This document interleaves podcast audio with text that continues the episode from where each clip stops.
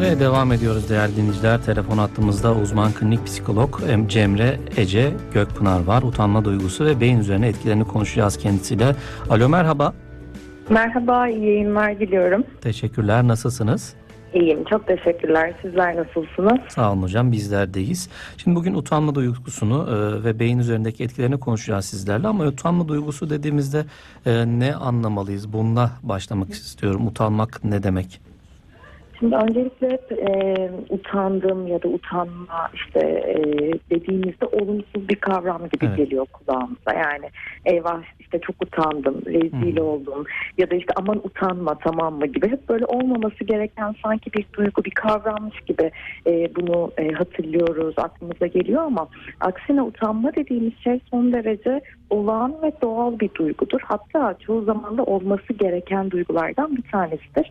Hmm. E, dolayısıyla olumsuz bir duygu gibi değil de öncelikle kişinin bunu var olan ve olması gereken zaman zaman koruyucu bir duygu olarak varsayması e, önemli olan noktalardan bir tanesi. O nedenle buradan başlamak istiyorum. Hı hı. Çünkü genellikle bizim danışanlarımızda, hastalarımızda da gördüğümüz şey sanki bu duygu olmamalı gibi bir beklentileri oluyor. Böyle bir istekleri oluyor. Evet. Zaman zaman kendimizden de bunu bekliyoruz. Yani utanmamalıyım, işte çekinmemeliyim, ya da işte kaygılanmamalıyım, strese girmemeliyim gibi ama e, aslında bunlar son derece e, olağan ve hatta insanı koruyan duygulardır. Hı hı. E, dolayısıyla buradan başlayabiliriz. Evet yani aslında o utanma duygusunu olumsuz anlamda anlamamız gerekiyor. Ee, yani bu insana has bir duygu ve olması gereken bir duygu diyorsunuz. Ee, bunu da buradan hatırlatmış olalım aslında utanmak kötü bir şey değil diyebilir miyiz? Evet diyebiliriz ve zaman zaman da dediğim gibi bizi koruyan bir şeydir. Hmm. Ee, hani şey lafı vardır ya nerede nasıl davranması gerektiğini bilmek. Ee, aslında bu laf e, bizim yine o utanma dediğimiz kontrolü sağlayan, e, kişinin e, sosyal davranışlarını kontrol eden, e, nerede neden o davranışı yapmamamız gerektiğini bize hatırlatan bir duygudur. Hı Ve şu önemli bir kavramdır. Şimdi duygular evet e, varlar, varlıklarını da bazen düşüncelere borçlar. Bir şey düşündüğümüzde bir duygu ortaya çıkıyor ama aslında davranışlarımızı belirleyen şeyler de bu duygulardır. Yani siz bir ortamda utanma duygusu hissedecekseniz, hissedeceğinizi düşünecekseniz e, o davranışı yapmazsınız. Hı hı. Dolayısıyla o davranışı belirleyen şeylerdir. İşte korku, utanma, kaygı, stres, Bunlar e, sizi koruyan, e, insanı Hı-hı. koruyan, e, neyi yapıp neyi yapmamamız gerektiği için de aslında bize bir ipucu olan duygulardır. Bunları yakalayabilmek gerek. Evet. Hocam bir de mesela bazı e, utandığımız zaman da vücudumuzda bir reaksiyon gösteriyor. Bazen evet. kızarıklık oluyor, bazen eller titriyor sanırım. E, ne gibi reaksiyonlar e, veriyoruz utanınca? Saydığınız evet e, fiziksel reaksiyonlar sık görülenler işte ellerde titreme, yüzde kızarma, terleme, kalp çarpıntısı hızında artış, o hızda artış. Kişi böyle hani sanki nefesini kontrol edemiyormuş gibi olur. Sesi titrer. Sanki sesi çıkmıyormuş gibi hisseder. Aslında bunlar fiziksel belirtiler. Bir yandan da aslında e, işin daha böyle psikolojik boyutu da var. İşte onlar da e, eyvah rezil oluyorum düşüncesi. Hı hı. Ve karşı taraf mesela beni güçsüz, yetersiz görecek düşüncesi. Hı hı. E, ya da işte benim söylediklerimin e, doğruluğundan şüphe edecek. Çünkü şu anda sesim titriyor. Acaba yalan söylediğimi düşünecek gibi birçok aslında düşünceyi de tetikleyen durumlar. Zaten Hı. bu düşüncelerle beraber o utanma, o kaygı duygusu devreye giriyor. Evet. Peki o zaman e, konuşacağız ilerleyen dakikalarda ama Hı. yeri gelmişken sormak istiyorum. Şimdi bu e, terlemeyi, e, yüz kızarıklığını ya da el titremesini böyle kontrol altına alabildiğimiz zamanda e, utanma duygusunu e, bir nebzede olsun yenmiş olabiliyor muyuz? Yani bunları kontrol altına almak mümkün mü ya da? Şimdi onlar aslında bir böyle e, sonuç gibi ama aynı zamanda da kaygıyı e, besleyen şeyler. Şöyle bir örnek vereyim. Şimdi fizyolojikler zaten hani heyecanlandığımızda o tarz belirtiler göstermemiz olağan bir şeydir. Hani şöyle düşünün çok korktuğunuz bir anda e, kalbiniz daha hızlı çarpmaya evet. başlar. Ya da işte e, o hani böyle terleme hissi vesaire utandığımızda olan şeylerdir. Ama bizim için önemli olan kısım şu. Şimdi kişi bunu yaşayacağım diye kaygılanmaya başlıyor aslında. Şimdi birazdan evet ilerleyen e, zamanlarda daha detaylı bahsederiz ama e, kişinin e, kaygısı o andaki utanma durumu değil ya utanırsam ya bu belirtileri yaşarsam ya işte terlersem ya kızarırsam gibi bu ihtimalden kaygılanmaya başlıyor. Hı hı. Yoksa utandığımız anlarda o herhalde utanma duygusunu yaşadığımız anlarda yaşadığımız o belirtiler e, son derece doğal oluyor. Hı hı. Tabii ki bunların e, kaygıyı çalışırken ya da işte bu duyguyu çalışırken e, azalmasını bekliyoruz. Çünkü kişinin odağı tamamen bu sefer işte ellerdeki titreme, eyvah kızardın mı gibi olunca ister istemez bu belirtiler artıyor zaten. Hı hı. Peki şimdi o zaman genel olarak bir soru sorayım. Ee, neden utanıyor insanlar ve kişi utanma duygusunu neden yaşıyor? Orada aslında dediğim gibi hani e, tamamen olağan bir duygu olmasıyla beraber şimdi e, gö- nasıl gözüktüğümüzle alakalı ya da işte insanların bizi nasıl gördüğüyle alakalı elbette önemli olan yanlar vardır hepimiz için. Bu kimisi için daha böyle başarı odaklıdır. Kimisi için daha işte fiziki odaklıdır. Yani bir şekilde herkesin aslında e, o beğenilmeye, o onaylanmaya belirli bir düzeyde ihtiyacı vardır. Şimdi e, sosyal e, ortamlarda da e, aslında o beğenilmeyle beraber bunun aksi olan işte o beğenilmeme, onaylanmama, işte farklı görünme, zayıf görünme e, gibi kavramlar da ister istemez bizim için önemli oluyor. Utanmak dediğimiz noktada da aslında bu istemediğimiz kısımda onaylanmayacağımız, dışlanacağımız, neden bu kişi böyle davranıyor denilecek e, durumlara karşı bir kaygı yaşıyoruz doğal olarak. Ben böyle davranmak istemiyorum, böyle görünmek istemiyorum dediğimiz şeyleri yaptığımız anda yaşadığımız bir duygu. Evet. Peki bir de sosyal fobi var. Ee, bir Hı de hı. sosyal fobi tanımını isterseniz alalım. Sonra utangaçlıkla aynı şey mi? Bunları bir karşılaştıralım. Şimdi sosyal fobi, fobi dediğimiz anda hep de aslında daha önce de hani bu yayınlarda üzerinde durduğumuz bir şeydir. E, tekrar o yüzden onu hatırlatmak istiyorum. Gel, ut- utangaçlıkla alakalı da bunu söyledik ama yine kaygı e, olan bir duygu. Bunları atlamamak lazım çünkü e, kaygı dediğimizde, stres dediğimizde, işte utanma dediğimizde hemen böyle bir e, eyvah bende de bir, problem var. Ben de utanma duygusunu yaşarım ya da işte bir uyuma girmeden önce kaygı hissediyorum dediğimizde bu patolojiktir, bu bir hastalıktır anlamına gelmiyor. Ama şimdi sosyal fobi dediğimiz şey kişinin bu bahsettiğimiz utanma duygusu var ya ya da işte e, eyvah kötü olacak bir şeyler. Şimdi kişi dediğim gibi bunun ihtimalinden korkmaya başlıyor. Yani ben bir ortama girdim. E, bir iş toplantısına girmem gerekiyor.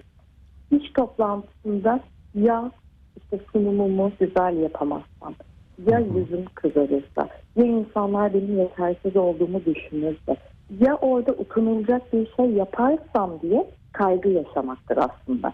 Yani bir şey olup onun kaygısını yaşamak değil, olma ihtimaline yönelik kaygı yaşamak. Hı hı. Buna bir so- sosyal fobi olarak. diyoruz. Evet. Peki e, sosyal fobi e, bu şekilde bu aslında bunu bir hastalık olarak görmemiz mümkün mü? Bunu tedavi etmek için ya da e, nasıl bakıyorsunuz siz sosyal fobiye? Şimdi sosyal fobide e, danışanlarımızla bu konu üzerine çalışıyoruz.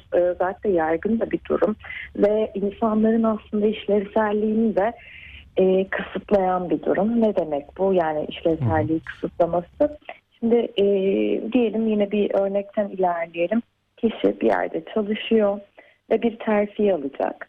E, fakat aldığı bu terfinin getirisi olarak sık sık işte toplantılara gitmesi gerekiyor sunumlar yapması gerekiyor. Ee, işte hani çeşitli böyle daha sosyal alanlarda bulunması gerekiyor. Şimdi sosyal fobide işlevselliği düzeyi düşen e, danışanlarımız e, bu iş teklifini mesela reddedebiliyor. Hı. Aslında her şey onun için çok daha avantajlı. Yani daha yüksek bir gelir, daha yüksek bir işte e, terfi, haklar vesaire ama kişi bunu reddediyor. Ve genelde de bu tip durumlarda bize başvuru oluyor. Artık kişinin işlevselliği zedelenmeye başladığı zaman kişi geliyor diyor ki e, ben sırf işte daha fazla sunum olacak, sırf daha fazla işte e, insanlarla temas etmem gerekecek. Bu sebeple ben bu iş teklifini reddettim. Bu bir kayıp oluyor kişi için aslında ve e, zaman zaman çevresel faktörler de devreye giriyor. Nedir o? İşte insanlar bunu anlamlandıramıyor belki eşi dostu. Diyor sen nasıl bu teklifi mesela reddettin? Kişi orada aynı zamanda bir suçluluk da hissediyor. Aynı zamanda bu kaygıyla baş etmeye çalışıyor. Şimdi baktığınızda bu işlevsellik, bu bir işlevde bozulmadır. Çünkü daha fazla, e, daha belki hani e, iyiye doğru gidecek bir iş hayatında bu sebeple bir çekinme, bir kaçma oluyor. Bizim o yüzden fobilerde en büyük e, gözlemlediğimiz ve yani görmek istediğimiz şey bir işlevsellik kaybı var mı? Hı hı. Bu iş olarak konuştuk ama bu aile de olabiliyor. Örneğin Evet. işte bayram ziyaretinde e, mesela e, kalabalık bir akraba ziyaretine gidemiyor kişi. Hı. Veya e, işte aile içerisinde yine buluşmalara çok fazla katılamıyor. Ya da mesela çocuğunun yıl sonu gösterisi var diyelim. Belki sosyal bir kaygısı olduğu için buna katılmakta zorlanıyor gibi. E, dolayısıyla mesleki işte e, akademik olabilir, aile olabilir. Bu işlevselliklerde düşme başlıyor bir süre sonra. Dolayısıyla bu tip durumlar artık bizim e, psikoterapi ya da e, gerekli durumlarda tabii ki psikiyatrik ilaç müdahalesiyle e, tedavi edilmesini önerdiğimiz durumlar. Çünkü kişi bir kayıp yaşıyor baktığımızda. Hani o kaygı olmasa belki çok daha yüksek bir işte dediğim gibi maaşta çok daha yüksek bir e, terfiyle devam edecekken bu durumdan dolayı bunu yaşayamıyor. Peki hocam şimdi e, topluluk önünde konuşmayı da sosyal fobiye dahil Hı hı, edebilir hı hı. miyiz? Ya da mikrofon karşısında konuşamamayı bunları da sosyal fobiye dahil edebiliyor muyuz? Tabii orada mesela bir performans anksiyetesi, bir performans kaygısından da bahsediyoruz. Ee, Hı hı. şimdi hem ben bunu nasıl yapacağım, heyecanlanacak mıyım? Hem de karşı taraf beni nasıl değerlendirecek? Şimdi karşı taraf beni nasıl değerlendireceğin cevabını vermemiz pek mümkün değil aslında. Yani cevabını e, bulamayacağımız bir soru bu. Çünkü e, diyelim bir 10 kişi alalım. E, 10 kişinin karşısında bu konuşmayı yapalım. O 10 kişinin de benimle alakalı düşüncesi başka olabilir. Çünkü onların e, zihninde neye temas ettiğim, e, beni nasıl algıladıkları e, değişir. Ben bunu kontrol edemem. Dolayısıyla e, ne kadar çabalarsam çabalayayım karşı tarafın benimle ilgili bir düşüncesi varsa ya da ön yargı vesaire e, ben bunu değiştiremem. O anda değiştiremem. Ha, belki tanıdıkça vesaire o ayrı. Dolayısıyla şimdi ben mikrofon karşısında bir şey anlatırken, bir sunum yaparken bir salonda insanlar e, bir şeylere odaklanacaktır. Kimi anlattıklarıma, kimi belki daha böyle hata arayan bir yönde olacaktır, kimi daha onaylayan bir yönde olacaktır. Ben o anda bir şey anlatırken düşünün ki salonda 30 kişi var. O 30 kişinin de benimle alakalı neyi düşündüğünü anlamaya çalışırsam sizce anlattığıma odaklanabilir miyim? Odaklanmam mümkün değil. E, ister istemez e, hatalar olabilir, işte bir suçmeleri yaşayabilirim, kaygılanabilirim. Ve o anda bu aslında ne kadar normal bir şey. Yani bir şey söylerken dilim sürçebilir. Ama o anda o kadar kaygı veren ve o kadar böyle kötü bir senaryo oluyor ki bizim için. Yani bu kaygıyı yaşayan kişi için. Diyor eyvah rezil olduk. Yani bitti. Ve o noktada kişi artık kendisine dediğim gibi yetersiz, işte zayıf, güçsüz, bilgisiz, oradaki neyse artık oraya koyduğu şey kişi için. Ve bununla beraber kendisini o anlamda dediğim gibi yetersiz görmeye başlıyor. Ve artık o performanstan kaçınmaya başlıyor. Aman ben sunum yap. Hı hı. Peki, Aman hocam şunu soracağım. boşuna gireyim. E, sosyal fobiyi tanımladık e, ve bu sosyal fobinin e, aslında bir bizden kaynaklı e, öz, özümüze döndüğümüzde bundan kaynaklı olduğunu anladık. Bu e, bunu fark ettiğimizde bunun için bir şeyler yapmamız gerekiyor. Bunun tedavisi e, mümkün müdür? Bir nasıl bir yöntemle bunu tedavi ediyoruz ya da? Şöyle e, bizim özellikle bu fobi tedavilerinde yani kaygılarla çalışırken dediğim gibi kombine tedaviler de uygulanabiliyor. Nedir bu işte hem psikiyatri e, hem psikoterapi alanında hem ilaç ve terapiyle ilerlenebiliyor. Bir diğer yandan da e, zaman zaman sadece terapiyle takip ettiğimiz, te- e, tedavi süreçlerini terapiyle yürüttüğümüz danışanlarımız da oluyor. E, terapi yöntemi olarak da en sık uyguladığımız e, yöntemlerden bir tanesi de bilişsel davranışçı terapi dediğimiz yöntem. Ne demek aslında bilişsel davranışçı? Hani e, yayının başında da söylediğimiz bir durum vardı ya, düşüncelerimiz bizde bir duygu uyandırıyor. Hı hı. E, diyelim ki ben sunum yaparken karşı taraf benim anlattığımı beğenmedi diye düşünürsem kaygılanırım ya da üzülürüm. bunu yaparsam da bu duyguyu yaşarsam da davranış olarak ne yaparım? Kaçınmaya başlarım. Bir daha sunum yapmam. Bilişsel davranış terapi de hem biliş dediğimiz bu düşünce boyutu hem de bu kaçınma dediğimiz davranış boyutunu ele alan e, yavaş yavaş bir şeyi maruz bıraktığımız, işte ödevler verdiğimiz, seans odasında bu kaygıyı çalıştığımız ve kaygıya dair bu psikoeğitim dediğimiz ilgilendirmede bulunduğumuz bir terapi yöntemidir. E, dolayısıyla hani en çok fayda gördüğümüz alanlardan bir tanesi, yöntemlerden bir tanesi de sosyal fobide e, bilişsel davranışçı terapidir. Ne tedavidir hocam? Bir tekrar duyamadık orayı. Bilişsel davranışçı terapi. Hı hı. E, peki e, bir de ilaçtan bahsettiniz mesela. Hı hı, bir. Bu ilaç kullanımı hangi aşamada oluyor? Şimdi ilaçlarla alakalı tabii hani e, psikiyatri hekiminin değerlendirmesiyle beraber e, kullanım e, gerekli mi gereksiz mi veya işte e, fayda sağlayacak mı ya da sadece terapiyle mi gidelim bunların değerlendirmesi psikiyatri hekimi tarafından yapılır. E, ancak e, dediğim gibi hani mesela davranışçı ilerlerken ya da işte m, terapi alanında bazen dedim ya ödevlerde ilerlememiz gerekebiliyor ya da işte yavaş yavaş maruz bırakıyoruz kişiyi. Bu tip durumlarda kişi zorlanıyorsa genelde bir psikiyatri hekimine yönlendiriyoruz. Artık e, zorluk varsa artık kişi e, bizim terapimize de uyumda güçlük yaşıyorsa o zaman böyle bir destek e, alabiliyoruz. Hı hı. Peki hocam mesela bu kişi farkında değil ya da tedaviyi reddediyor. Ben gitmek istemiyorum doktora diyor. E, bu e, gitmediğinde ve de bu sosyal fobi tedavi edilmediğinde nelerle karşılaşabiliriz? Şimdi kişi bunun farkında değilse eğer e, yani içgörüsü yoksa bu konuyla alakalı dediğiniz gibi gelmeyebiliyor. Genelde aileler işte e, hani şey yapabiliyor hadi gidelim bak e, bunu aşabiliriz vesaire ama kişi bundan kaçınabiliyor. Bundan da kaçınabiliyor aslında. E, bu tip durumlarda çok fazla zamanla dediğim gibi mesleki olabilir, sosyal olabilir, aile olabilir, akademik olabilir ve işlev kayıpları başlıyor. Kişi işini e, yerine getirememeye, dışarı çıkamamaya, sosyalleşememeye, bir bakkala markete giderken bile çok zorlanmaya başlıyor. Ki böyle e, hani danışanları gördüğümüzde oluyor. Kişi evden çıkmakta o kadar yoğun güçlük çekiyor ki belki hani bizler için o anda çok e, hani gün içerisinde sizin dikkatinizi çekmeyen bir eylem olsun. Yani gidip mesela e, bir marketten bir ekmek almak olsun. Bu kişi için belki de öncesinde Alo. Hocam sesimiz gitti. duyabiliyor musunuz? Ha, kesildi şu an. Şimdi tekrar Hı hı. geldi. Kişi için aslında bizler için ne kadar kolay olan bir e, şey gidip marketten bir ekmek almak diyelim. Hı. Kişi için öncesinde saatler boyu hazırlık yapması gereken bir eylem haline gelebiliyor. Çünkü ne olacak? Gidecek markete işte ekmek alacak, ekmeği bulamazsa yerini sorması gerekecek, işte ücretini soracak vesaire. Yani bu günlük basit diyaloglar bile artık kişi için çok zor hale geliyor. Öğrenciler için diyelim e, okullarda ya da üniversitelerde bir sunum yapmak çok zor hale geliyor. Bu sebeple dersten kalabiliyor kişi mesela sunum yapması için. Hı hı. Ya da yine mesleki hayatta da aynı şekilde.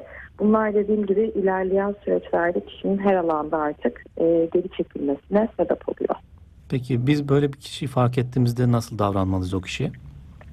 Şöyle genelde bu tip durumlarda telkin e, işe yaramaz. Yani sizin ona ya bak kaygılanacak bir şey yok işte böyle e, karşı taraf merak etme böyle düşünmüyor vesaire gibi şeyler söylememiz o anda onları rahatlatmıyor. Tam tersi kaygılanacak bir şey yok cümlesi e, kaygıyı yaşayan kişi için oldukça rahatsız edici oluyor. Çünkü o kişi o anda kaygı yaşıyor. Dolayısıyla hani e, anlaşılmadığı hissini arttırıyor. Dolayısıyla hani kaygıyı tartışmak ya da kaygılanmalısın ya da kaygılanmamalısın demek dediğim gibi e, işe yaramamakla beraber tam tersi tetikleyen bir durumdur. E, o anlamaya çalışabiliriz sadece, dinleyebiliriz. E, yani tabii profesyonel çerçeveden bahsetmiyorum, yakınları olarak işte e, eş dost olarak bahsediyorum. Anlamaya ve dinlemeye çalışabiliriz. Ee, ama onun dışında telkin vermek ya da kaygılan ya da kaygılanma demek tam tersi anlaşılmama hissini arttıracak. Zaten bu kişilerin o anda kaygısı e, karşı taraf tarafından nasıl görüldüğü olduğu için yine o anlaşılmama hali de yetersiz duygularını arttırabilir. Evet. Peki utanmayla ilgili bir tedavi yöntemi de benzer mi hocam? Yani dediğim gibi o utanmanın aslında hani utanma normal bir duygu olduğu için sırf utanma duygusunu tedavi etmek gibi bir şey söz konusu değil ama çok fazla dediğim gibi bu sosyal kaygı boyutuna ya da performans anksiyetesi boyutuna çıkıyorsa işte o zaman e, hani yine o sosyal e, fobiyi çalışırken uyguladığımız yöntemler e, uygulanabilir. E, yine o bilişsel davranışçı terapi e, ekolü içerisinde hani dedim ya kademeli maruz bırakıyoruz kişiye. Bunun egzersizlerini yapıyoruz ve ödev veriyoruz. Zaman zaman seans odası içerisinde de bu egzersizleri kullanmak için yine uyguladığımız tekniklerden bir tanesi de sanal gerçeklik terapisi dediğimiz teknik mesela. Evet. Bu da aslında e, mesela kişiyi e, normalde seans odası içerisinde böyle kalabalık bir ortama sokmak mümkün değilken işte sanal gerçeklik uygulamasıyla beraber kademeli mesela önce bir küçük toplantı odasında iki kişiyle bir e, işte görsel bir senaryo oluşturuyoruz. Örneğin bir iş görüşmesi egzersizi ya da bir iki kişiye bir sunum gibi. Sonrasında daha kalabalık 6-7 kişi. Sonra bir e, işte sınıf ortamında 50 kişiye bir sunum gibi gibi böyle kademeli bir maruz bırakmada Evet. çalıştığımız yine yöntemler arasında. Diyelim. Teşekkür edelim hocam size. İyi günler dileyelim. Değerli dinleyiciler, uzman klinik psikolog Cemre Ece Gökpınar telefon hattımızdaydı. Kendisine teşekkür ediyoruz. İzmir'deyken bir de İzmir haberi verelim, kapatalım programımızı. Dünyanın ilk silahlı insansız hava aracı TCG Anadolu İzmir Limanı'na demir attı. Bugün